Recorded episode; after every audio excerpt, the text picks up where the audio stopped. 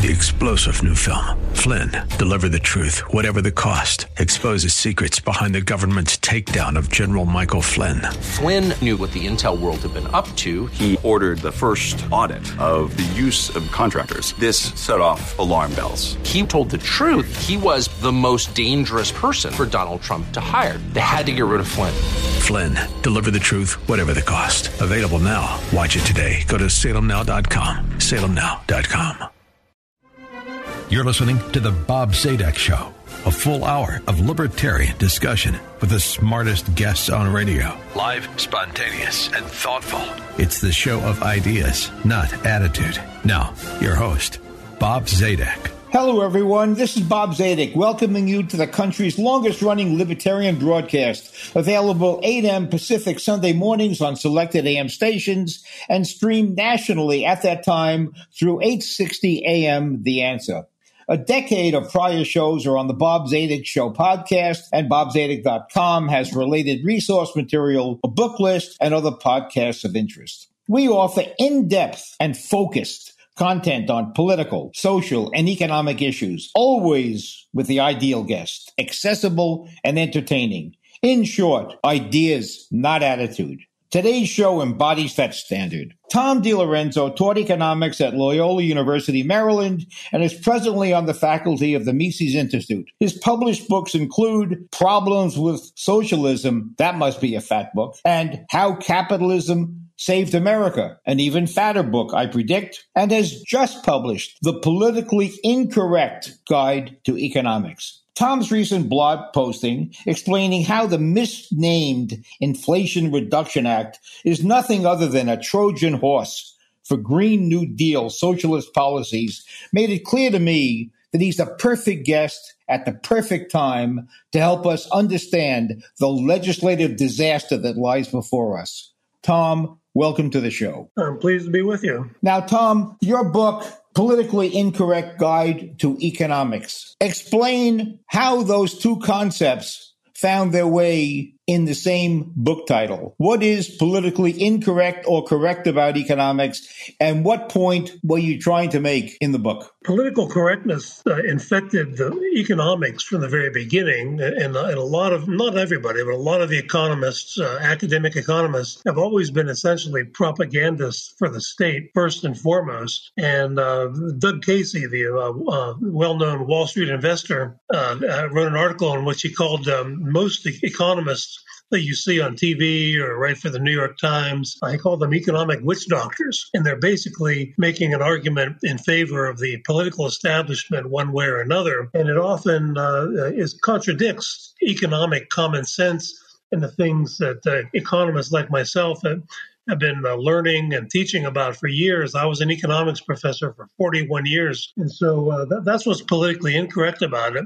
Even the uh, the uh, the American Economic Association, the trade association of academic economists, when it was created in in the 1880s, the founding document condemned laissez-faire capitalism as uh, unsafe in, in, in morals, unsound in morals, and unsafe in practice and it, and it said we need more inter- government intervention, and they wanted to tie the government intervention to the church, to to, to religion. And they apparently wanted to make uh, people think that government intervention and some version of socialism was God's will, and that, that's how things started out. But there always was a remnant of uh, free market economists from uh, associated with the Austrian School of Economics and later the, the so-called Chicago School and even there's a school of thought called the Public Choice School, which some professors of mine, James Buchanan, who won the Nobel Prize, was a professor of mine. And it, it uses economics to analyze political decision making. And there's a whole big theory of government failure uh, attached to this school of thought, uh, public choice. And so my book talks about these schools of thought that I call a remnant of sort of free market, libertarian oriented um, economists and, and it goes over a lot of the myths that have been created over the years by the interventionist economists. And, so it's sort of a myth, mythbuster book. It's not a textbook. There's a, a question that comes to mind. Triggered, it triggered in my head by the very title of your book. You have in the title two words political and economics. And here's my question, Tom. There is almost nothing, almost nothing in the Constitution about economics. There's no rules. There's no rules that Congress shall create the Federal Reserve. There's no rule about people should be free to interact with each other as long as there's no fraud or coercion. There's none of these free market rules, nor is there anything about the, the need for a top down economic system. So where do politics and economics come together? Is the study of economics the study of how to govern, or is it simply the result of observations, the way other scientific endeavors are, where scientists observe and then draw conclusions based upon observations? So put us together as your title does. Join together economics and politics. What does one have to do with the other, and where do we find the rules? Uh, well, the uh, you know, the study of economics, you're right, uh, doesn't necessarily have anything at all to do with politics. It's an attempt to understand how the world works, and not just the economic world. It's, it's all about human action and human incentives, and it can help you understand a lot about the uh, life in general, not just not just money, finance, things like that. But politics has always infected economics. And uh, economists, ever since, especially beginning around the 1930s, economists started seeing themselves as advisors to politicians, first and foremost. And they started rewriting their textbooks uh, in a way that was didn't just explain uh, how the economic world works, but but as giving advice in how to plan the economy. And uh, this this was a result of the so-called Keynesian revolution of the 1930s named after John Maynard Keynes, the uh, the British economist, uh, famous British economist. You know, wrote this famous book called The General Theory of Employment, Interest, and Money, and it created this whole new field of macroeconomics. And so, beginning around that time, there was sort of a perversion of economics away from just understanding, using the laws of economics uh, uh, to understand how the world works, to uh, economists looking at themselves as advisors to politicians and, and, central planners. And as far as the Fed goes, the Constitution gives the federal government the uh, the ability to coin money, but not to print money. It's only the coinage that is mentioned in the Constitution. But of course, the politicians started ignoring the Constitution as soon as the ink was dry. And so, uh, and so it took them until 1913 to get the Fed, and there were many battles over that, over whether we should have a national bank or not. There were there were several versions of a national bank run by politicians before the Fed. Uh, Andrew Jackson vetoed one of them out of existence in the early 1840s, and we and we didn't really resurrect it until 1913 when we got the Fed. But then, uh, then uh, you know, beginning at, at that time, uh, the economics profession did change, and economists started looking at themselves as sort of uh, fortune tellers and advisors to governments. I'd like to repeat something you just said because I found it to be quite helpful to me in how you answered my question. The link between as I understood what you said, the link between economics and politics is that economists, like other scientists, think Anthony Fauci, for I pick one at random, uh, scientists observe and present themselves to the world as scientists who have discovered secrets of behavior, of physics, of chemistry. They have discovered it through the scientific method. And they then present themselves to the government and they say, if you want to accomplish a certain goal, let's say economic growth, prosperity, if you want to promote economic growth, just like if you want to cure the coronavirus, if you want to accomplish a goal, then we, through our understanding of the science, in this case, the science of economics, we will tell you what you have to do to accomplish that. And the government then picks the scientists, of course, more than one economist or economists have different points of view. Keynesian, which is top down central planning type government, uh, and free marketeers, the opposite kind of.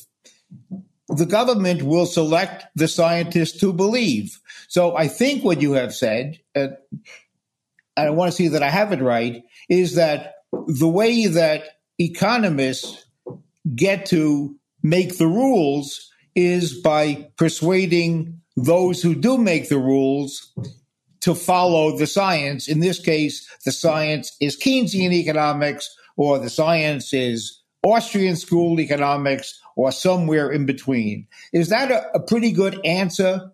Have I summarized your answer to my question accurately? Yeah, that's pretty. That's probably about ninety percent accurate as, as far as what uh, what I think and that uh, you know there's this symbiotic relationship between a, a lot of economists and politicians, and uh, a lot of economists uh, work diligently at basically just providing plausible rationales for bigger and bigger government, more taxes, more interventionism, more control, and more socialism, and they sort of uh, twist and turn. And uh, a good example recently is uh, Larry Summers, the former Treasury Secretary who taught economics at Harvard for many years. He was the president of Harvard for many years, for several years.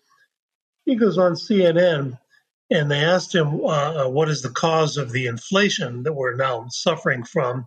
And he said it was the January 6th protests in Washington, D.C. And so that was just, you know, and he knows better. You know, he's a smart guy. He taught economics at Harvard for years, for goodness sake. He had two uncles who were Nobel Prize winners in economics, and so uh, and so and so that's sort of the poster boy for a, a sort of an economic prostitute. Paul Krugman would be another one. He taught economics at Princeton for many years, and he used textbooks that are probably very similar to the ones I used, and they all defined a recession the same way for the past several generations. It's sort of an arbitrary definition, but it's the one all the economists use. It says basically when the economy shrinks for six months in a row, it's smaller. That's a recession. It's in all the textbooks. It has been for generations. Paul Krugman goes on CNS, CNN, and they ask him, "Are we in a recession?" And he says, "No." Even though the Commerce Department just came out and said yes, said yes, we, we, we fit the definition of uh, real GDP falling for six months in a row and so, and he knows better also. And so, and that's sort of the, two of the most egregious examples of what I'm talking about.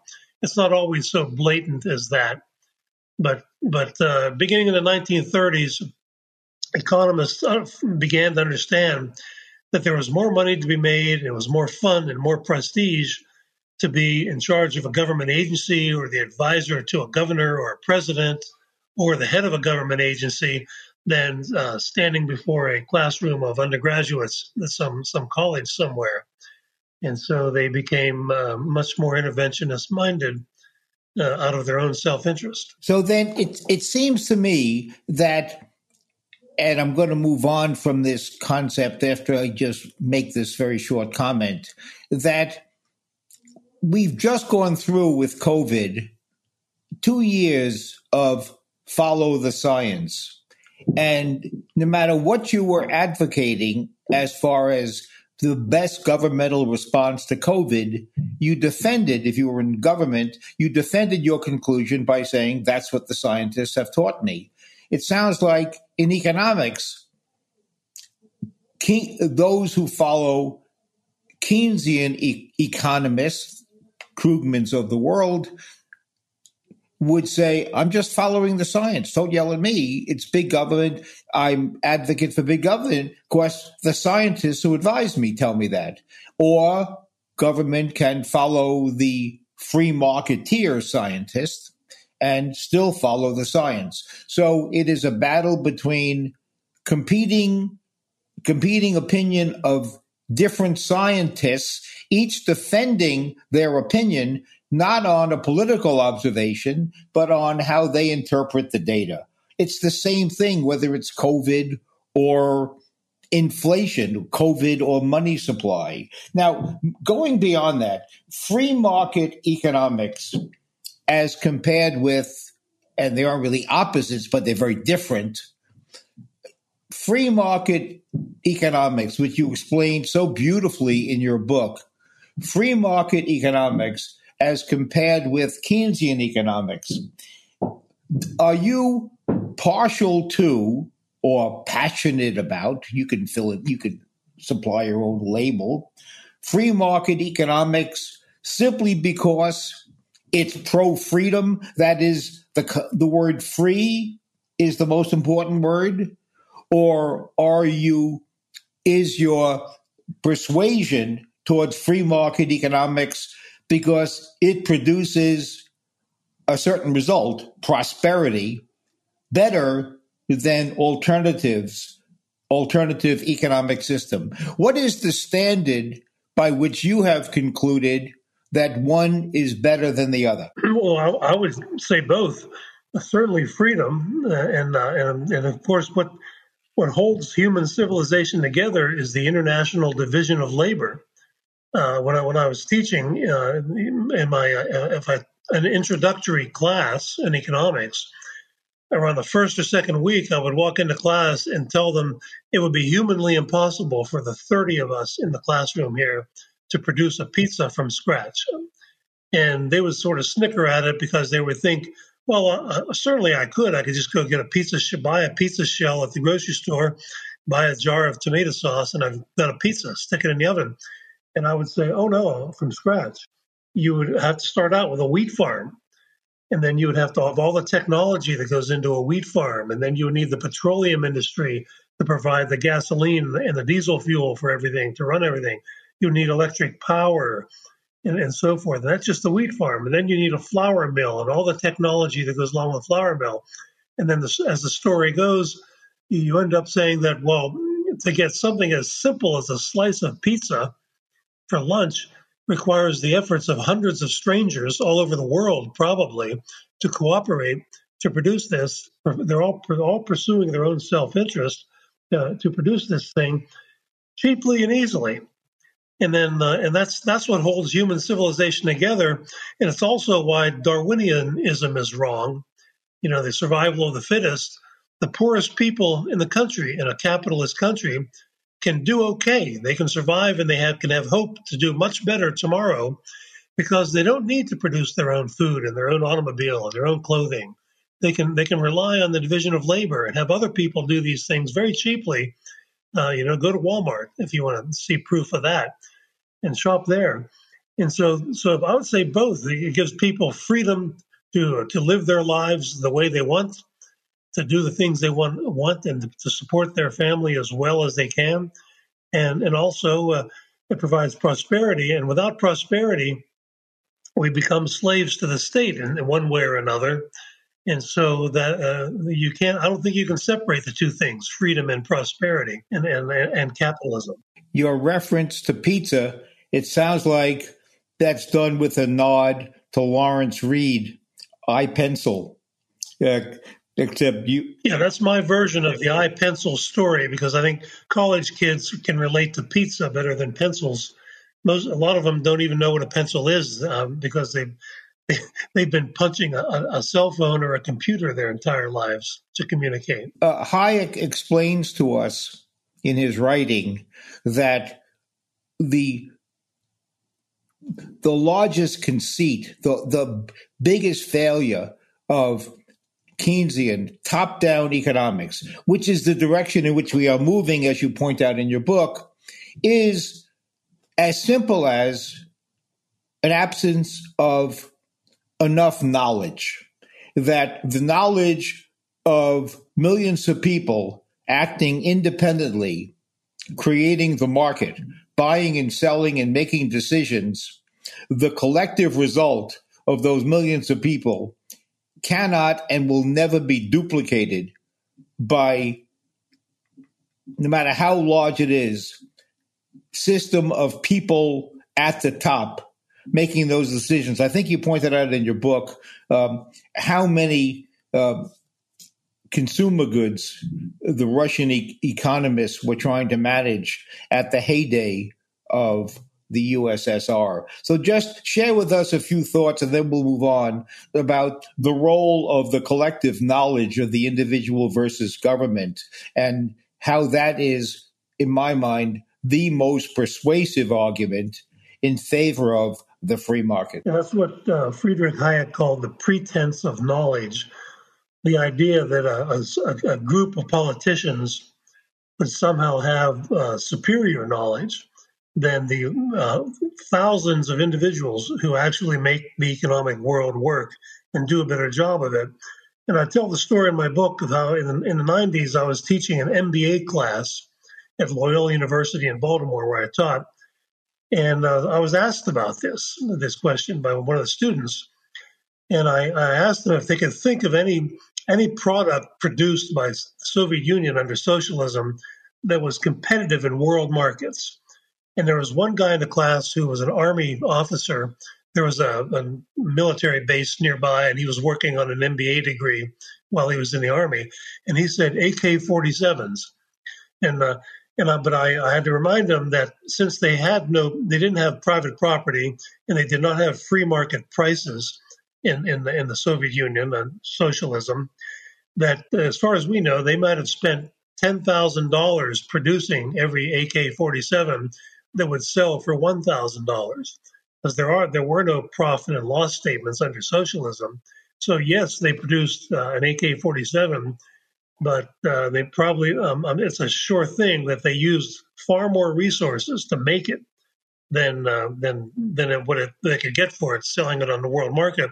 And another student uh, piped in and said caviar, and I had, I had just published an article about how pollution was so bad in the Soviet Union that they almost eliminated the sturgeon population, which is where caviar comes from, sturgeon fish. And so they almost destroyed the, the uh, natural caviar industry as far as that goes. But that's it. And so they, they could they never they never produced a single product that, despite all the efforts, that was competitive in world markets with capitalism, and despite all the efforts. And, and Hayek's pretense of knowledge is one reason. And another reason, though, is to the absence of free market prices determined by supply and demand or the interaction of buyers and sellers that reflect real information about how scarce or not so scarce uh, uh, things are and, and the intensity of demand for them by the people, by the consumers. That's what prices tell us. They're, they're like street signs in, in, a, in, a, in a street, in a city and without free market prices, you, you really have no idea how to produce things. Uh, for example, there, there's something like, there's something like 2,000 separate parts to an automobile, and just the windshield alone, you might have 20 different types of glass. How do you how do you decide which type to use in your in your automobile factory? Well, you compare price, just like you and I do when we go shopping for blue jeans. We compare price and we try to get comparable quality at a lower price and but you have to have the price. You have to be able to decide how to how to uh, minimize the cost of producing that thing, and then selling it in competition in the marketplace. And we need prices to do that. And without prices, it's an impossibility. And that's that's I think an even more important reason why socialism failed and will always fail than Hayek's uh, pretense of knowledge. Uh, Ludwig von Mises called this the calculation problem. Um, Hayek called his theory the knowledge problem. Your explanation of USSR and the AK 47 is so telling, and it offers, if our audience is able to just think it through, it explains so much about what's going on in our economic life here in the United States. And the point that you make indirectly is those who want to defend a top down economic system, it is easy. There will always be something that is produced of that other people will want at the price. There will always be. But the question is what's behind the curtain? What what was lost in producing this one victory, this one solar factory in the desert? What was lost? What would the money have been used for had it not been used for that? So we get seduced by government defending governmental allocation of resources. We get seduced by government pointing to a maybe minuscule a good thing but that's a distraction. That's a the point is the economy as a whole. Was it better off with top down or bottom up? And your AK47 story nails that down perfectly. And it helps all of us when we process what we are being told by those who would persuade us, we now can process it and not be distracted by an alleged proof that a top down economic systems work by asking the question at what expense and who suffered. And it's the same thing as wealth transfers. If you do wealth transfers and only point to the recipient, how much better off they are, and ignore the one from whom the wealth was transferred, it looks like heaven. But that's because you only see half the story. Now, you have, um, we're now going to go from pure science to applied science. And the applied science, uh, we're going to apply the lessons in your book and the lessons which your students would have gotten from your class and apply that to the Inflation Reduction Act. Oh my God, what a misnomer. What, a, um, what about truth and advertising? If a private business would take the same liberties in naming a product, they'd be in prison. So tell us first the big picture, and then we'll drill down. Tell us what's going on. And never mind, I don't care so much about how it got there, the back office and the trade offs. Just we'll talk about the result. That monster piece of legislation. Uh, what is enraging about it? Tell us about it by applying the principles in your book to that standout well, well, piece of, of all, legislation. There was a Democratic congresswoman yesterday who came out and said, well, primary, the primary thing about the so-called Inflation Reduction Act is that it's it's it's really the Green New Deal. It's really a, a, a massive amount of additional environmental regulation, and the opinion polls that the Democratic Party pays for tell them that people are concerned about inflation more than almost anything else right now, and so they said, well, yeah, this is it's it's all about uh, strangling capitalism with more environmental regulation. So let's not call it anything related to that. Let's call it Inflation Reduction Act to make people think it's addressing their main main concern. And so, so for, so that's a big lie there. And but the even bigger lie is that they're going to spend an additional several hundred billion dollars, which will pump up demand in the economy. The Fed will print up extra money to, to finance this. That will increase inflation. At the same time, they're they're taxing production even more than it is already taxed. There are higher corporate taxes, and there are higher, especially on energy. They're tax, they, they want to destroy the energy industry altogether. Uh, the uh, the current administration does, and that will also push up prices of just about everything because we need energy to produce just about everything. Uh, and, and, we, we need energy to, to sit at a computer and produce a book, let alone manufacture an automobile. And so the effect of the, uh, the so called Inflation Reduction Act is unequivocally to increase inflation uh, with all this additional spending. So that's the big lie about it. And it's starting to come out that they, they're starting to admit that they lied about it. I'd just like to jump in for one second. You had mentioned the massive increase in energy costs, and of course you are right, uh, especially fossil fuel, but not limited. So you're you're right. You then said, which will destroy the energy industry. isn't it the case that it won't destroy the energy energy energy industry? It'll just cause them to increase their costs, which means all the costs downstream go up. Everything goes up.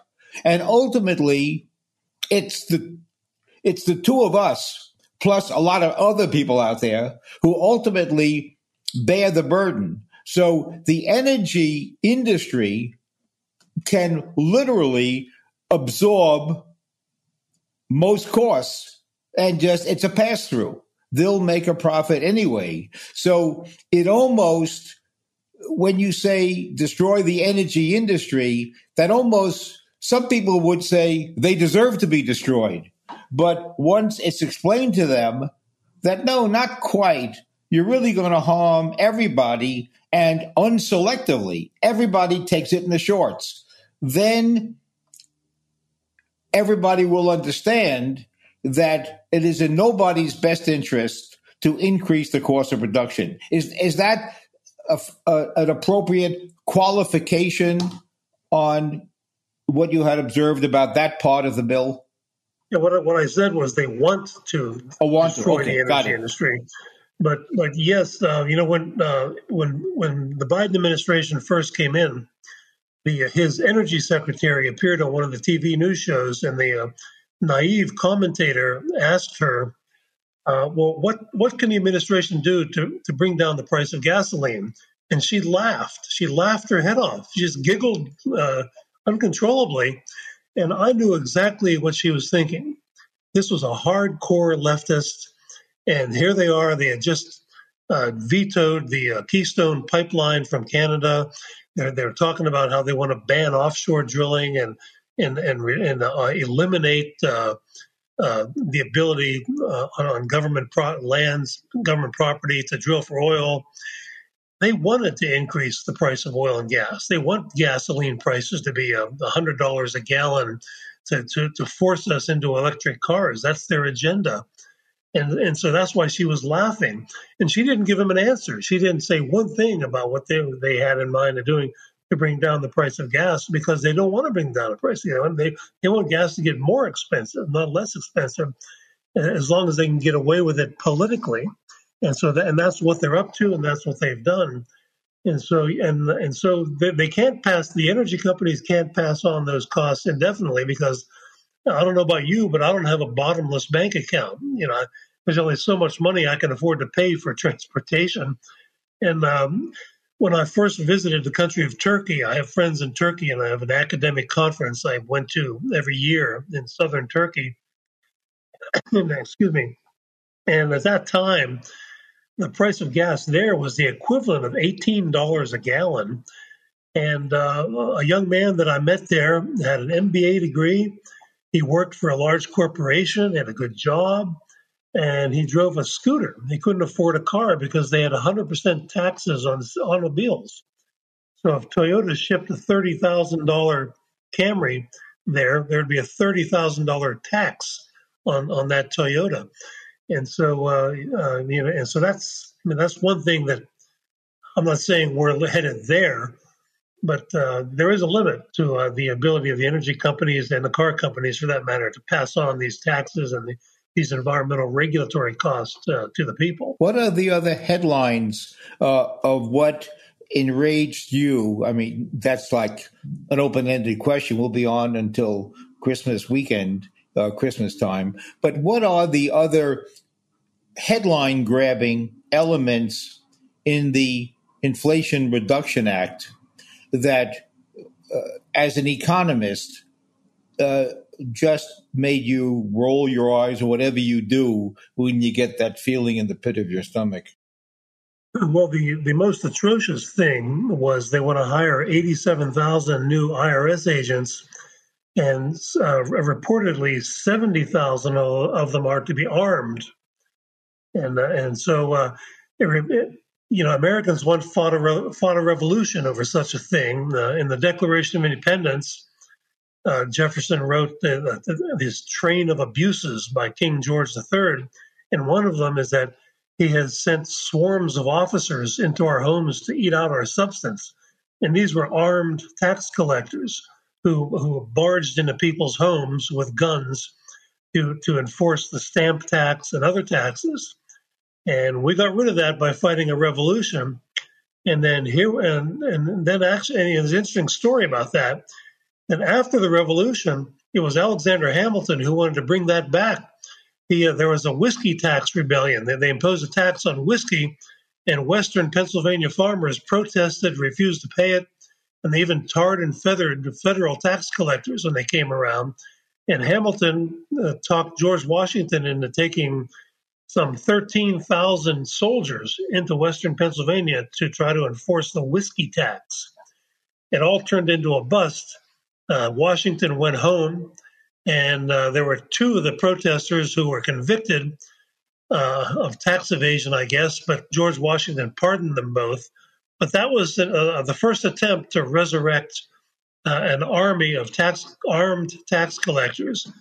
Fast forward all these years, and here's Joe Biden proposing bringing this back, the same thing that we fought the American Revolution against, or one of the things, anyway, that the revolution was fought against. So it's atrocious, and uh, the the the income tax and the IRS need to be abolished altogether, and not not given guns at our expense. One of the um, um, most dishonest statements about the 87,000 uh, new tax collectors, although some of them will be doing something other than tax collecting, but most of them will be doing tax collecting is, but this is nothing other than a tax increase. Now, the words tax increase, the public has been deceived to think those words mean what percentage tax rate is in the statute. That's false. Who cares? What people care about is how much taxes they pay. What the statute says is irrelevant. And the the whole claim, let's have 87,000 tax collectors just so everybody pays their fair share. Well, what any way you slice it, people will be paying more than they pay now. Does it matter if you're the one making the payment, whether you're paying more because they disallowed some deduction you thought you had versus they raise your rate? You're still writing a check and you didn't write a check before.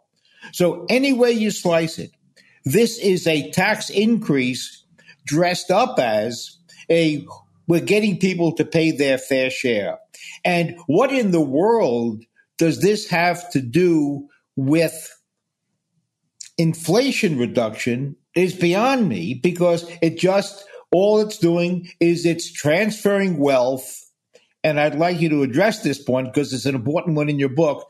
It's transferring wealth from the private sector to the government, any way you slice it. If Biden is correct, if he's correct, there'll be more money flowing to the government later than now.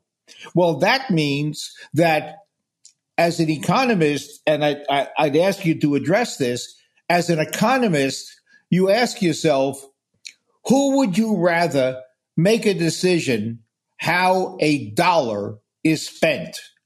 Who will make a decision that's in the collective betterment of all of society?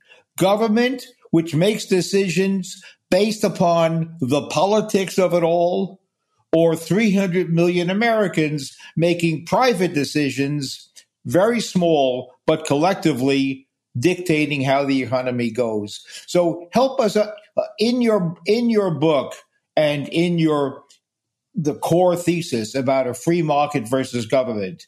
Speak to, if you would, because you do in your book, the differing results of government making a decision, the results on the collective well being, collective, not groups to get lucky, collective well being of government making decisions on how to spend more of the money or individuals acting privately making the same decision? Yeah, well, first of all, the, another big lie that um, Biden's economic advisor has been telling about this is I saw him on TV, his top economic advisor saying well, if we do collect more taxes, um, there, that'll be that'll be less spending by ordinary people, and that will reduce inflation. That's what he said. But of course, that same money, like you said, goes to the government, and there will be more spending by the government, and that will increase inflation. And so, so it's just total nonsense. They're they're hoping that um, people are dumb enough to fall for this when when they say that. When you get this guy in a nice suit with 17 American flags behind him in the White House uh, behind him, they they think people are going to believe that. But in my book, uh, you know, I point out the the uh, yeah, the, the, simple truth that uh, in in the market in the private sector, uh, uh, if a, when a business serves its customers better, it makes money, it profits, and vice versa. If it serves its customers poorly, it uh, it loses money. And the government uh, failure is financial success. In the private sector, you have to serve your fellow man to be successful. But in the government, the worse you do in, in whatever it is you're supposed to be doing, educating the kids in government schools or getting people out of poverty or whatever, the worse you do, the more tax dollars they take from us. Because they always say, well, the reason why we failed was we didn't have enough money.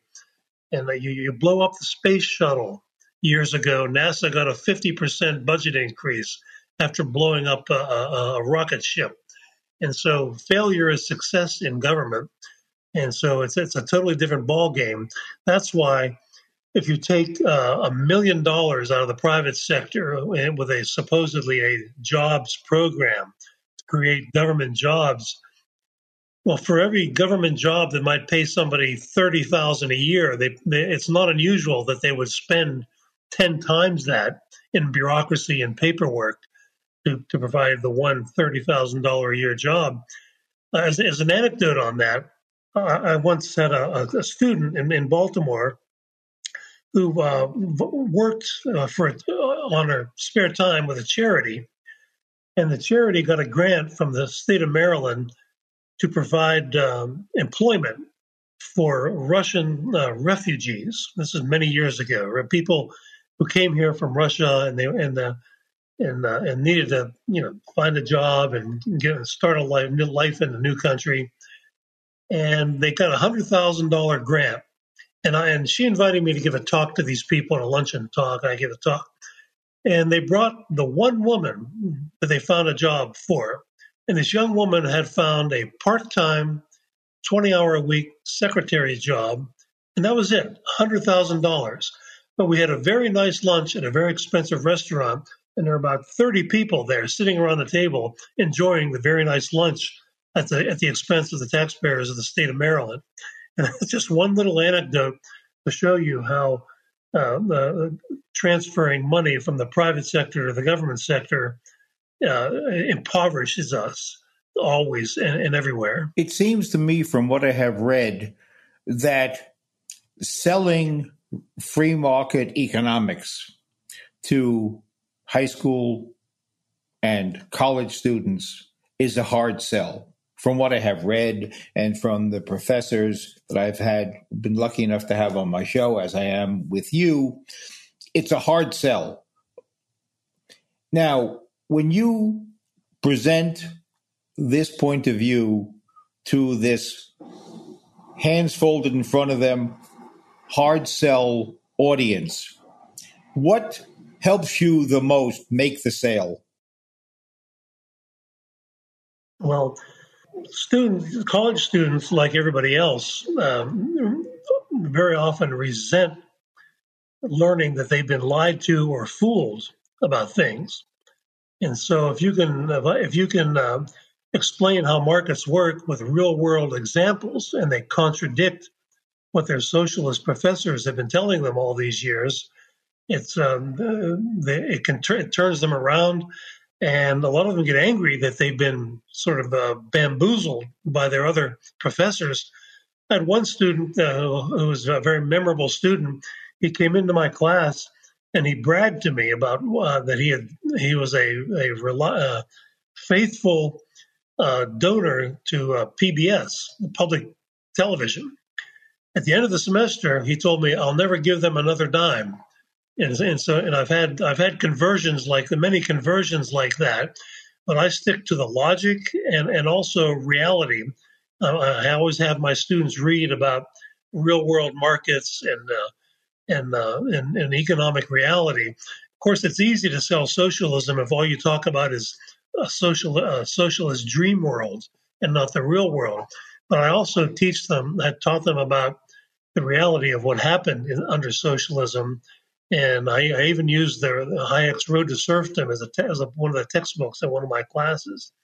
And and so uh, that that and I was pretty successful in, in a lot of in uh, recruiting a lot of students like that. Not recruiting, but uh, having them open their eyes to uh, to economic reality. As a uh, for many many years a college professor teaching economics, you have to have had days when you felt kind of cynical and kind of oh, wow what an uphill battle. What do you think? What is the appeal, the surface appeal of selling what is labeled as socialism. It's not, but who cares? Uh, top down governmental control of a large swath of the economy. What is the appeal of that to the audience that seems to embrace it? Is it just the most base feeling? It's a transfer to them as they see it, and therefore it's good because somebody else's property is being taken from them under force? Or is there something else? What is the appeal? And one, you and I, and those who we kind of hang out with, would say would be very jealous of guarding our freedom freedom to carry on occupation, freedom to live our economic lives. So, why is freedom, do you think? It's obviously I'm asking for, for speculation. What what is the appeal of an economic system that has a profoundly less freedom? Well, to some of the students, they're, they're, they're sold on free stuff. You know, they they think money grows on trees, and they're taught that uh, you know you vote for Bernie Sanders, you'll get free health care, free food, free this, free that. Uh, they're going to uh, do away with your student debt and, and, make somebody else pay for it, and you, so you can become a freeloader on other people. And so a lot of students kind of like that. They're never taught the first thing about economics. Uh, but as soon as they get a job, as soon as they graduate and get a job, they, they immediately turn around. I've, I've had emails and letters from hundreds over the years, maybe thousands, who knows, who, who, uh, realized that once they became working taxpayers and they, and they get that first paycheck and they get a big chunk of it taken out in withholding, they, they start to change their mind about all the free stuff. But I think the main thing is that they're not taught things like my pizza example. They're not taught about how markets work. They're, they're taught a, they're taught a false theory of what markets are like. Uh, for example, when that when we had uh, every time there's a scandal, um, they're they're taught that well that's that's how markets are. They're they're they're, they're always like that. Whether it's the Enron scandal of the early 2000s or the Great Recession of 2008 it's it's it's in, they're taught that it's endemic. And uh, but I, I would teach my students that well there are sinners in all walks of life. So if you read about some swindler, Bernie Madoff or somebody like that, well he's a sinner. He's uh, and uh, and there's there are sinners in all walks of life, including your left wing professors. And so, uh, and, but but Bernie Madoff was not your typical capitalist. He was a, he was a crook. And so, uh, and, but they're they're not taught that. They're taught that well, this is this is how Wall Street operates, uh, more or less. And I've, I've seen it and I've heard it like that. I'm not saying everybody teaches these things, but I've that's sort of the way they're they're taught and why why it seems to turn out this way. What do you think? Have you formed an opinion on how life in this country will be altered once the I hate to say the words Inflation Reduction Act kicks in, what will we start to observe? What will change, if anything, or is it while it's it's a profoundly ill-conceived piece of legislation?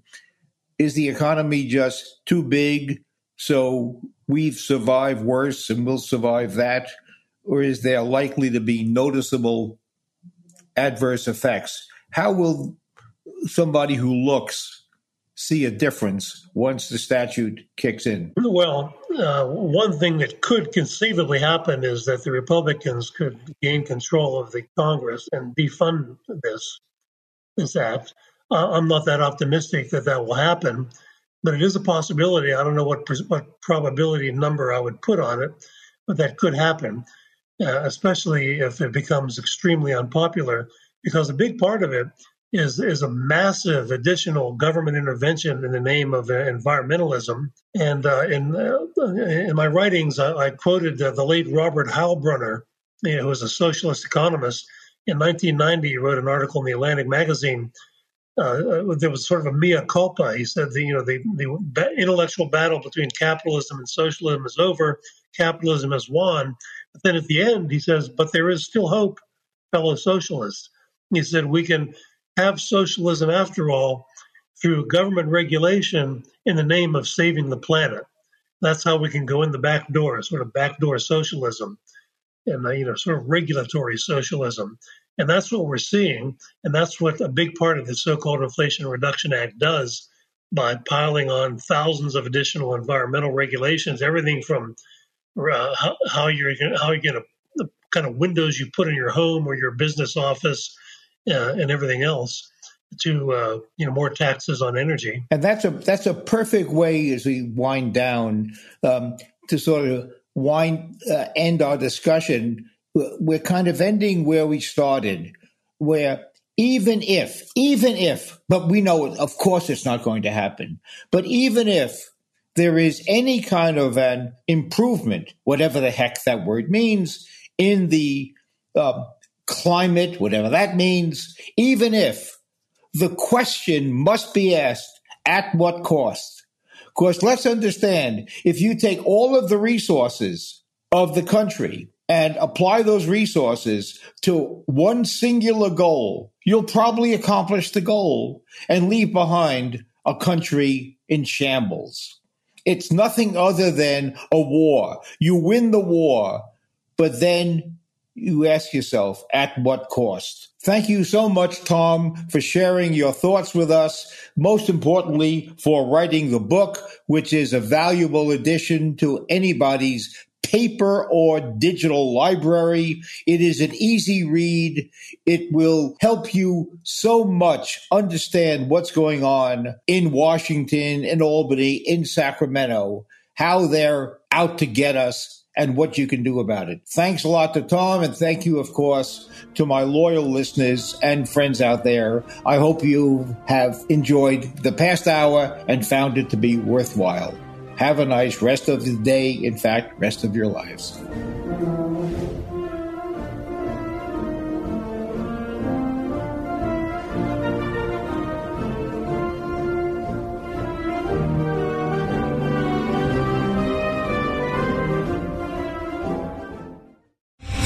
Three star general Michael J. Flynn, head of the Pentagon Intelligence Agency, knew all the government's dirty secrets. He was one of the most respected generals in the military. Flynn knew what the intel world had been up to, he understood its funding. He ordered the first audit of the use of contractors. This set off alarm bells.